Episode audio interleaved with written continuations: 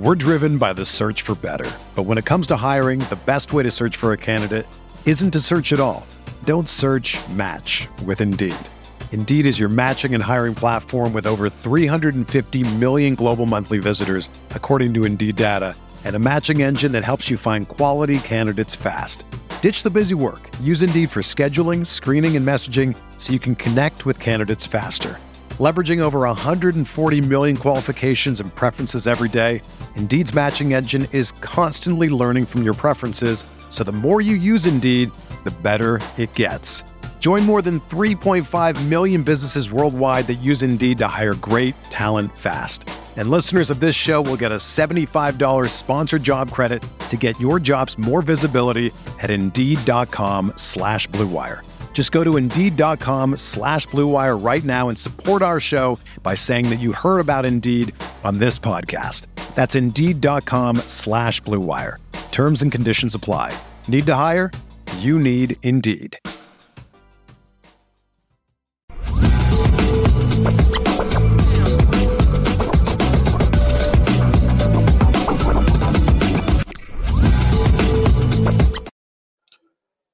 Happy Monday. I hope everyone had a fantastic weekend. Welcome in Lucky Lefty Podcast. I'm your guy, Shaun Davis at SD2 Mics. The original Lucky Lefty himself will be right along. We are brought to you by Anora Whiskey, AnoraWhiskey.com. It is that premium American whiskey, AnoraWhiskey.com. And if you're going to drink, by all means, make sure that you do so responsibly. You have to do it responsibly. Man, I don't know about you, but I overindulged in college basketball all weekend. so I didn't even watch the Oscars last night. I literally dozed off. My wife loves the whole red carpet and everything. And I told her I can't make it through this. I can't. But congratulations to all the winners uh, over the weekend, whether it be first time teams that made it to the tournament, field of 68. We'll get into it. I think we'll talk about JJ Starling being in the transfer portal, which we kind of knew would happen with the departure of Mike Brey. Uh, last week, we gave our five coaches that we would be interested in having replace Mike Brey. There's a new one that I got a chance to watch as he defeated my fighting Illini for the third time this year with a victory in the Big Ten tournament. And I didn't realize he had the connection to South Bend that he has. So Coach Shrewsberry from Penn State is a very interesting candidate that possibly could be on the radar for that Notre Dame job with his NBA experience. And like I said, his offense is absolutely fantastic. And Penn State's going to be a problem. It's going to be a tough matchup. I don't know how far they can go, but they're going to be a tough matchup. Um, don't forget Apple Podcast, Spotify, YouTube, Lucky Lefty Podcast channel, CFB Nation in conjunction with Irish Breakdown, all our great content. It's the home of the misguided passion. You already know. We spin it different.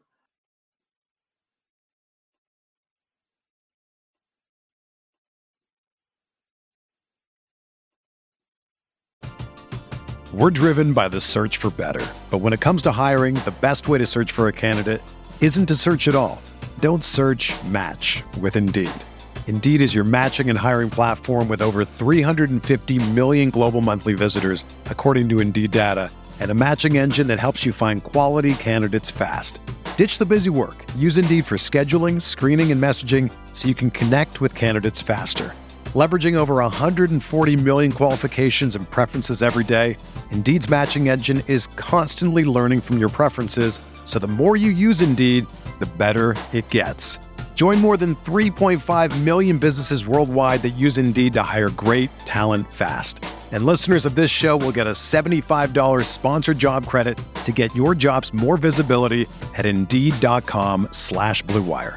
Just go to Indeed.com slash BlueWire right now and support our show by saying that you heard about Indeed on this podcast. That's Indeed.com slash BlueWire. Terms and conditions apply. Need to hire? You need Indeed.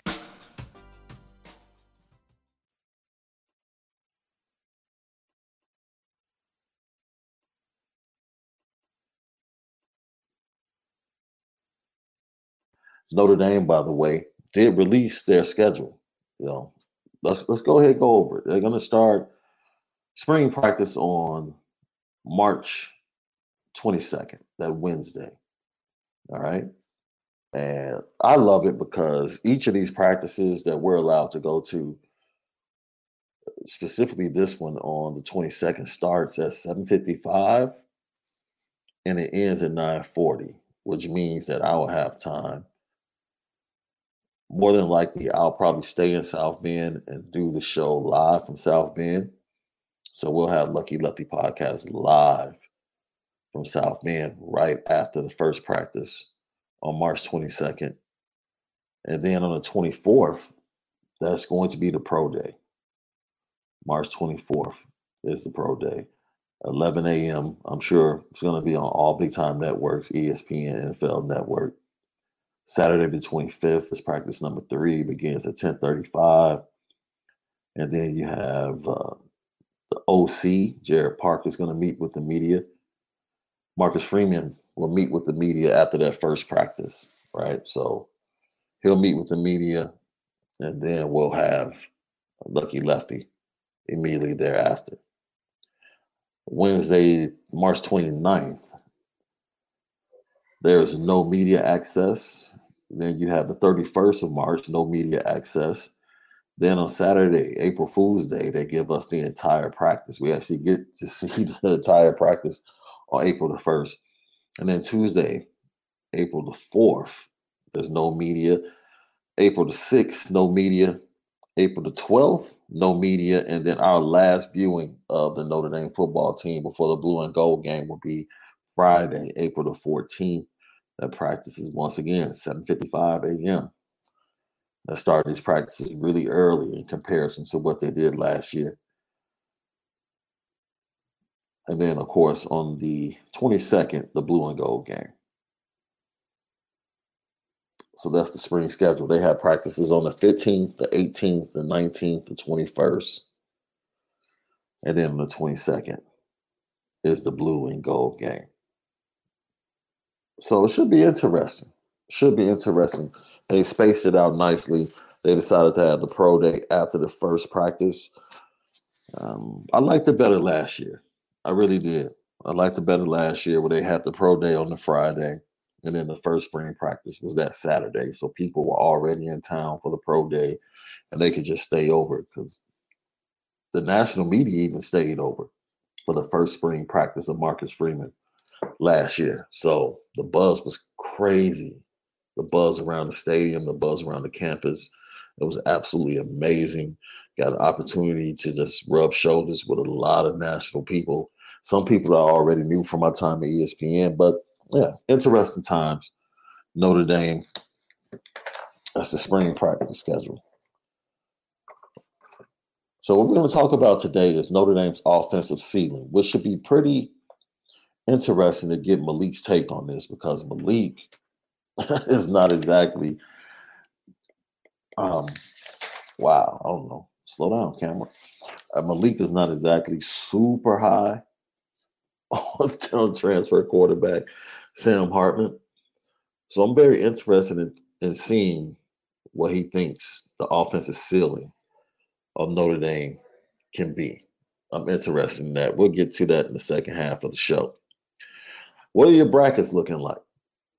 That's the LL question of the day. What are your March Madness brackets looking like, LL Nation? Who do you have? What are your final four teams? Who's your sleeper? What is it looking like? And who would you like to be the next head coach of the Notre Dame Fighting Irish? Uh, been dealing with a cough, Fred. Been dealing with a cough all weekend. So yeah, I'm sure my voice sounds a little bit more baritone. Michael Parks. He said, according to Malik, we're going to average 28 points a game. I don't think I don't think he's going to be that harsh. I don't think he's going to be, be that harsh. But you know, I think the more you notice, if you go to see the shows that he did once he shaved off his beard, he was very nice. He was very nice, wasn't he? And then as his beard grew back, he started to become a little more grumpy. He started to become a little grumpier. So it's interesting. It's interesting. But those are the LL questions of the day. Who would you like to see as the next head coach of the Notre Dame basketball team? And then on top of that, uh, who are your picks in March Madness? Give us your final four. We're interested in knowing who your final four might be. Ooh, that's an interesting name I see in the chat. Very interesting. right in line with expectations. I want to go to a young man that we've actually had on the show as a guest. He was a great interview. If you missed that interview, it's available for download at Apple Podcasts and Spotify, or you can watch it in its entirety on YouTube. And that is Caleb Smith, the transfer wide receiver out of Virginia Tech. Uh, he came from Virginia Tech. Joe Rudolph, the new offensive line coach, also came from Virginia Tech. Joe Rudolph was very complimentary of Caleb Smith and his ability to go up and get balls on 50 50 opportunities and bring them down, not just in the red zone, but just deep balls in general, the way he tracks the ball and brings it down. And so Caleb Smith met with the media, and this is what he had to say about his connection, his longtime connection with quarterback, transfer quarterback, Sam Hartman. Check it out.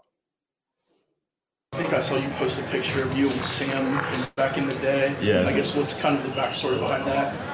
Yeah, so you know we were both uh, committed to Wake Forest in the, in the, same recruiting class, and you know we've we've had a pretty good relationship going through. Uh, his high school coach and my dad, you know, were, um, were college football teammates at University of Richmond. So I, I followed his story way before the Wake Forest, you know, connection happened, and then you know obviously when I found out he was coming here, you know, phone numbers still the phone numbers. so I sent him a call, and we kind of just talked about how this kind of came full circle. You know, we started this, we were going to start this college journey together, and now we're going to end it together at the same place. And then, what's just your first impressions of the receiver room up here? I mean, we had a talented group, and we're led by you know a very talented coach, and that's something that you know being in the in college for so long, I've had four to five different receiver coaches at this point, which has kind of been a rotating door, and you know I'm learning and teaching an old dog new tricks here at Notre Dame. Is pretty much what I can you know sum it up as.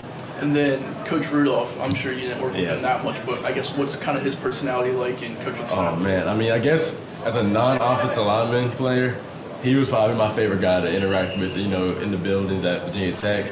You know, just you know, always got a smile on his face, can always you know bring you out of whatever mood you're in. But you know, once you hit that field, you know, he, that's when you you really see Coach Rudolph, and you know, it's the real deal. And you know, as as an outside position looking in, uh, I'll be like, man, like man, that coach was hard on you, but all the, all the offensive line always loved him, had the most respect for him. And that's something that when I found out he was coming here, I was like, man, I, am so excited. I think the first day he got here, he came in during a workout. I ran over there, gave him a hug, said, Coach, I'm glad you're here.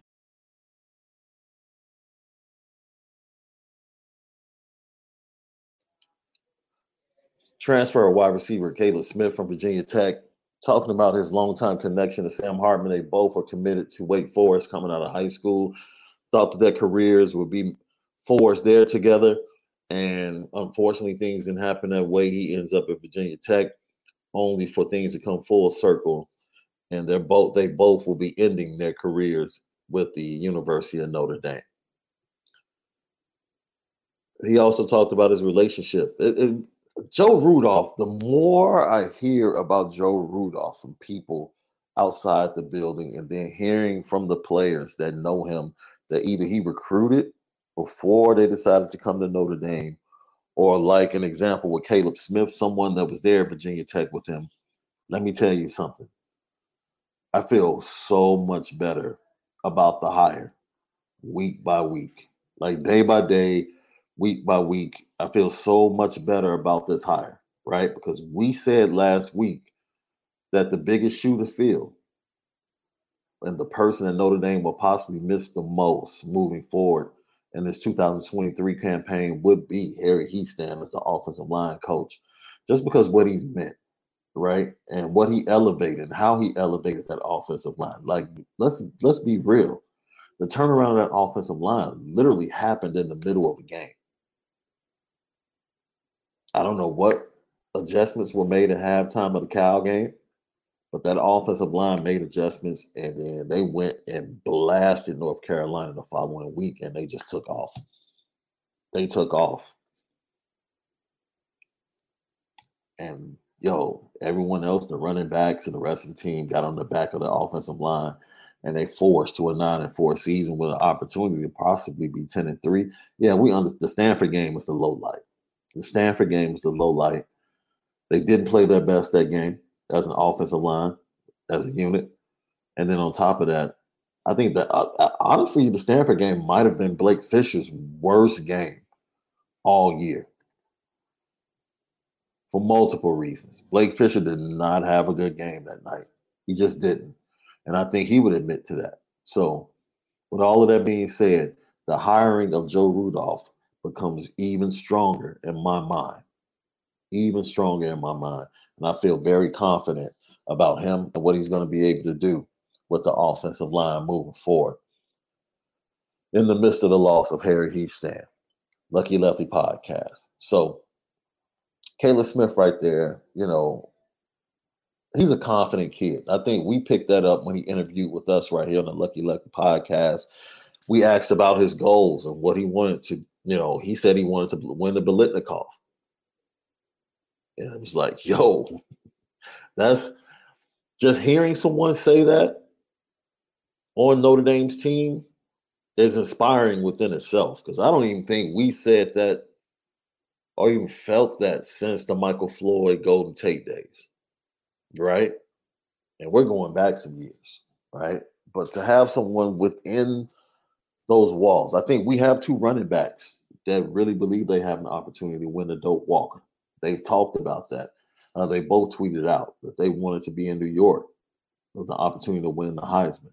They've talked about that. So that confidence from that running back room that's been developed and Deland McCullough giving them that confidence, not just Audric Estime and Logan Diggs, but I think everybody in that room is going to feed off that same energy.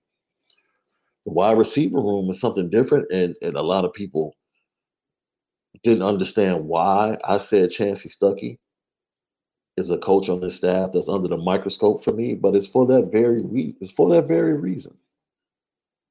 We understood the lack of recruiting, the number of transfers, and how that led to the wide receiver room being at a deficit. We understood that, right? And you come in, you're one, you have one year under your belt as a coach on the Power Five level.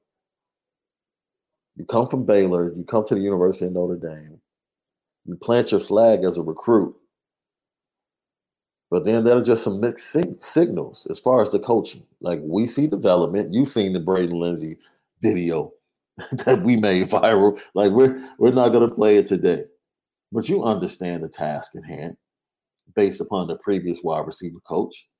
It was literally back to the basics for Notre Dame and the wide receiver group. All right, you bring in a Tobias Merriweather. I think everyone expected more production from Tobias Merriweather based upon what he was doing in fall practices, right? And the reports that we were getting and what we saw with our own eyes when he was out there making plays on the starters in the secondary. So we expected more. And even in expecting more, we did not expect the quarterback situation to be um, as subpar as it was, right? We did not expect Tyler to come out and, and fully expected Tyler to be better. But, you know, he just wasn't. And he wasn't able to have the whole team on his shoulders like the offensive coordinator set him up to have in the first two games. It was just unfortunate. It was, it was almost like a total misunderstanding of what he had on the offensive side of the ball and what to do with it from the coordinator standpoint, right? And it's almost like he was trying to fit a square peg into a round hole, right? And it just didn't make any sense. That's that was one of my biggest gripes with Tommy Rees, right? The lack of understanding of what you have. The lack of understanding of what you have and getting the best out of it. I think it was clear in the blue and gold game. I know I stepped away from the blue and gold game And I know you say it was just a scrimmage, But I felt something was off with Drew Pyne even after the blue and gold game. I really did. And I got to watch some spring practices as well. So I just I didn't just come to that conclusion based upon the scrimmage. There were some other things in the spring practices leading up to the blue and gold game where I said to myself, I'm confused as to why other people think Drew Pyne is winning this quarterback battle. Like I have no clue what they're seeing. None. Because there is not one session that I've watched leading up to the blue and gold game last year where Drew Pyne was the leader at the quarterback position. And that's not to even say that Tyler Buchner had great days every time I was there to view practice. He didn't.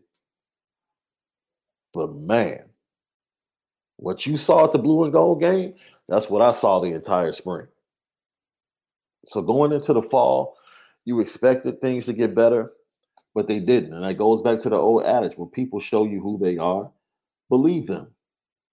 And honestly, if we had believed some of the things that we saw, we would have known going into the season that the quarterback situation was not as stable as we possibly wanted to believe at Notre Dame.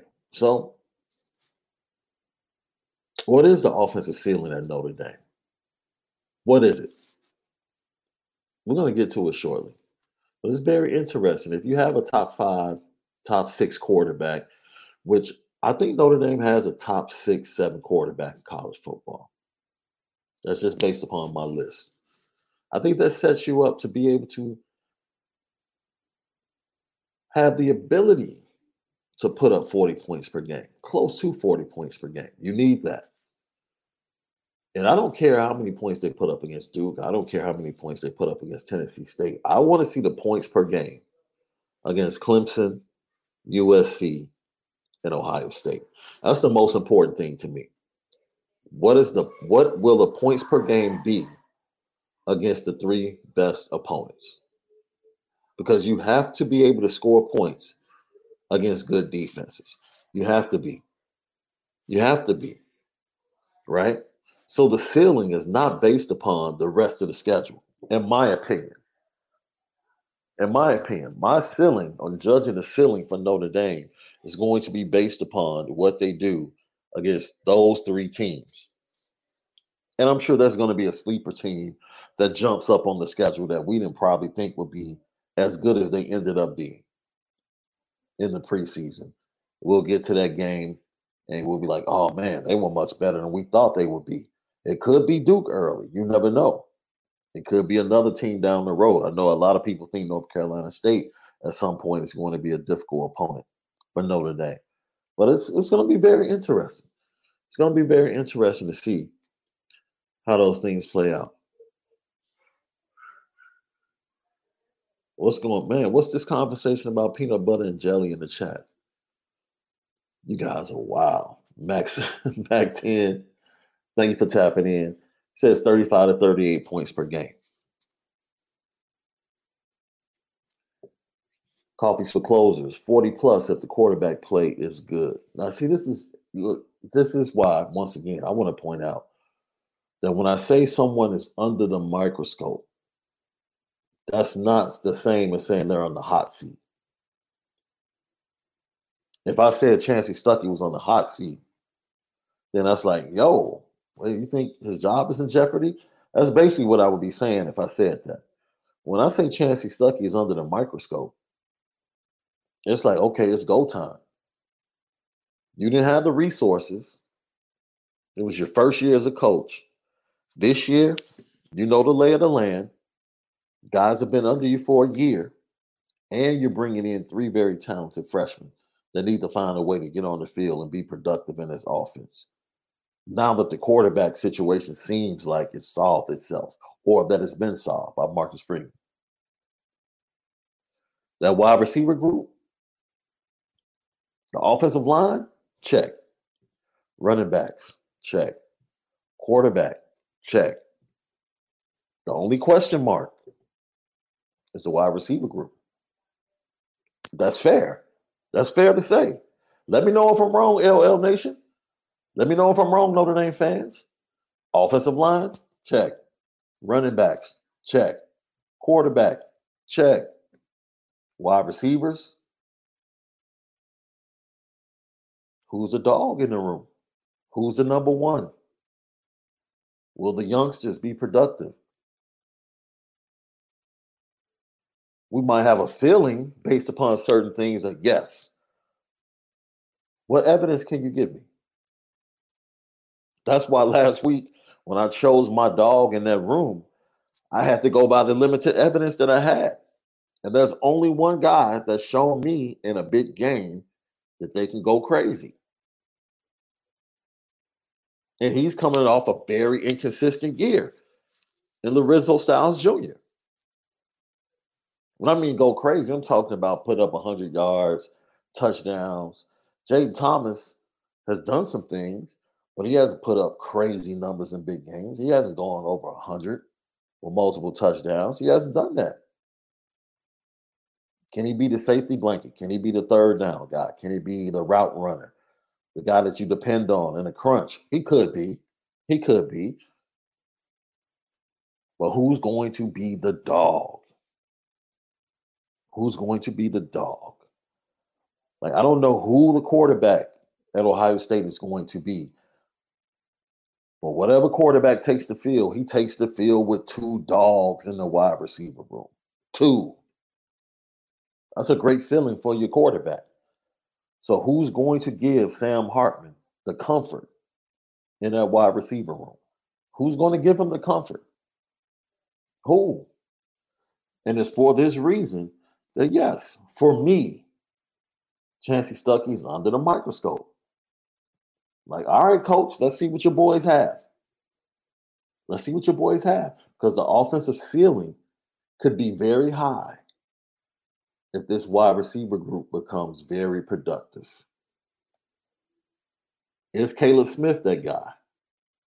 Can he be that guy? His personal goals are that of a dog. When you talk about winning the Biletnikoff, when you talk about coming in, putting up a thousand yards, as he told us right here on the Lucky Lefty podcast.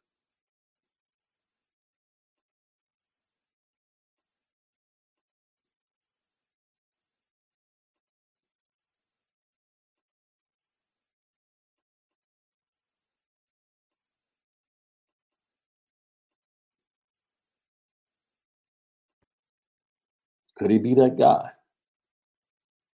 Apple Podcast, Spotify, YouTube, always. Lucky Lefty Podcast. Share, hit that like button, subscribe. CFB Nation in conjunction with Irish Breakdown, all of our great content. It's the Lucky Lefty Podcast. You already know. We spin it different. I'm very intrigued, though, to say the least. I'm very intrigued. Jay Henry has a question. Does Chansi come in and tell kids that in the wide receiver room, challenge them to become the number one guy? Um, that's an interesting question because he has a very detailed view of what he wants his wide receiver room to be like. He gives roles to guys. And when we spoke to him when he first got to Notre Dame, those roles were based upon uh, a basketball team. he wanted his point guard and his three guy, as he detailed, to be his go getters and his dogs and his leaders in the room. So I would say yes, there are probably about two or three guys that he talks to individually to say, yo, you have to be the guy, or you have to be a number one, or you have to be a dog. But he specified that. And then he said he has a stretch four and a five. Those are my bigger receivers that can go up get the ball. They can be beasts in the red zone. He has a very detailed view of how he recruits to the wide receiver room and how he develops within that wide receiver room. I know he has a ton of size. He has a ton of size. When you can go 6'3, 6'4, 6'4, 6'2 in a four wide receiver set across the board and pretty much run four verts with the running backs that you have and see how the defense reacts to that. That's yo, that's something else. That's something else. So, for the first time in a long time, I think Notre Dame will step on the field and the wide receiver room will be an advantage. I can't tell you the last time, maybe the days of going back to 15, 16, like 14, 15, 16, when you had like Will and, and Robinson and Will Robinson lost his space. It just made me think about this show I used to watch when I was a kid. yeah, Will Fuller. Uh, had Robinson. Yeah, CJ, who was at 14, was still at wide receiver. Uh, you had Torii Hunter Jr. They just had depth, right? You felt like going into a game, no matter who was in the game, you can get you can do damage. I think you're starting to feel that. We should feel that. We should feel that. So we'll see. Anthony Solomon. Do you see a possibility of TB12 beating out Sam? Man, um, Malik does. Malik does. The TB12 against SC in the bowl game was a nice option at quarterback. You know what? I think Bryan Driskell wrote an article, and Malik has said this. Malik's very upset, right? Because Malik feels like last year would have been different, and this year would have been different if Notre Dame had done what they needed to do in the 20 season, no, in the 21 season, when he felt like, look, this is a clear, clearly a transition season. We're not winning anything. Let Tyler Buchner play. Let him get his mental reps. And by times he, he's a sophomore, dude will be ready to go. He'll be ready to go.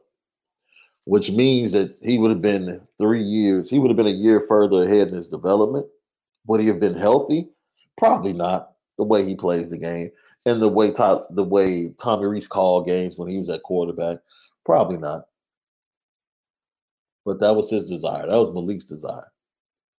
And yeah, Lilo Galante, yes. Danger, Will Robinson. Danger. but me personally, I, I think Sam Hartman's the guy, right? Sam Hartman's the guy, and I've been very clear about this. Sam Hartman was brought here for three games on the schedule. Like we know, look, I hear you out there. You say, well, we lost to Stanford and Marshall last year. That's fair.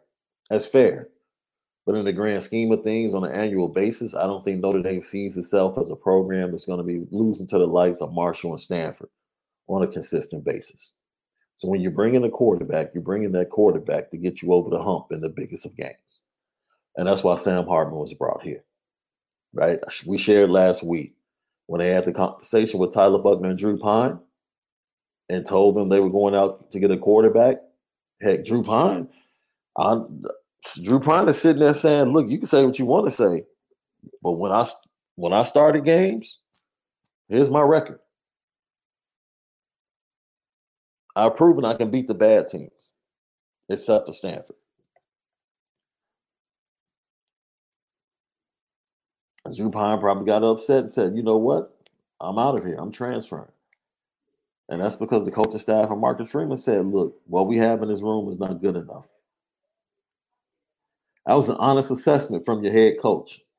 A tough assessment, tough conversation to have, but he was willing to have it. He was willing to have it and be straight up with those quarterbacks and say, yo, Tyler's going to be the starter in the bowl game. He was the starter before he got injured. He's going to be the starter in the bowl game. And moving forward, we need to find a quarterback, and we're going to bring in a quarterback that can help us improve the quarterback room. That's the truth of the matter.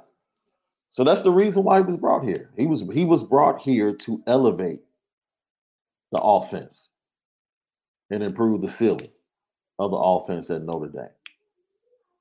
That's what he was brought here for. So we're going to get into the specifics And Left, I hope Left is dealing with something. If he wants to tell you about it, he can tell you about it. But he's dealing with something that's extremely funny right now as a dad. so when I was talking to him before the show, and I said, "Look, I'm just going to start the show because I don't want everybody waiting."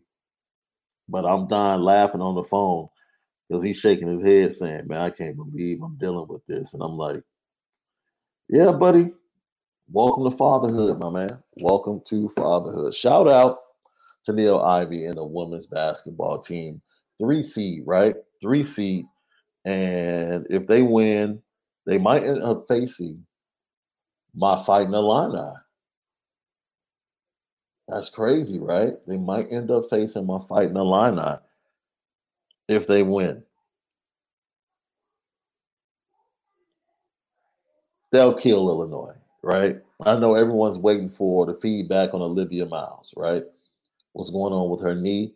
I honestly think Notre Dame, relax, give it a week. Notre Dame can get to the Sweet 16 without Olivia Miles the program and the roster is good enough. Of course, you want your best players ready to go at the start of the tournament, but she's built a, a roster and built a program that's strong enough to get to the Sweet 16 without Olivia Miles. If I'm not mistaken, Eric Hansen tweeted out that they're waiting for further update early this week to see how she's progressed and see whether or not she'll be ready to go this weekend. So our prayers and our thoughts out to her speedy recovery. But you know, uh, Coach Ivey has done an incredible job, and I'm sure they'll be able to make it to this week 16 and hopefully get Olivia Miles back on track. JJ Starling, star guard, he transfers. I'm shocked. I, th- I thought he might try to go to the league, honestly.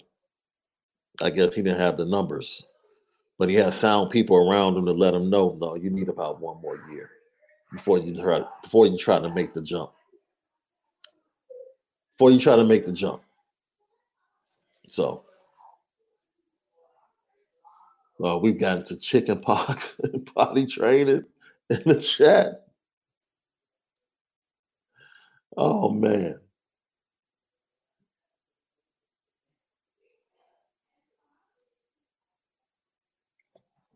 So the second part of the show I got to get my boy on. I'm about to do something crazy. You know me, I spin it different. I'm literally, as I'm talking, about to uh, call left and let him know, like, look, man, I'm coming off a rough weekend. Throat is not at its best. Sounding like Barry White.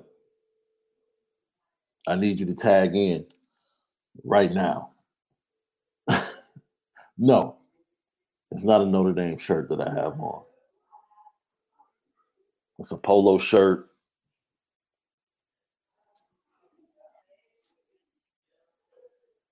Nine. So hopefully he'll be on in a second. Oh, let's see.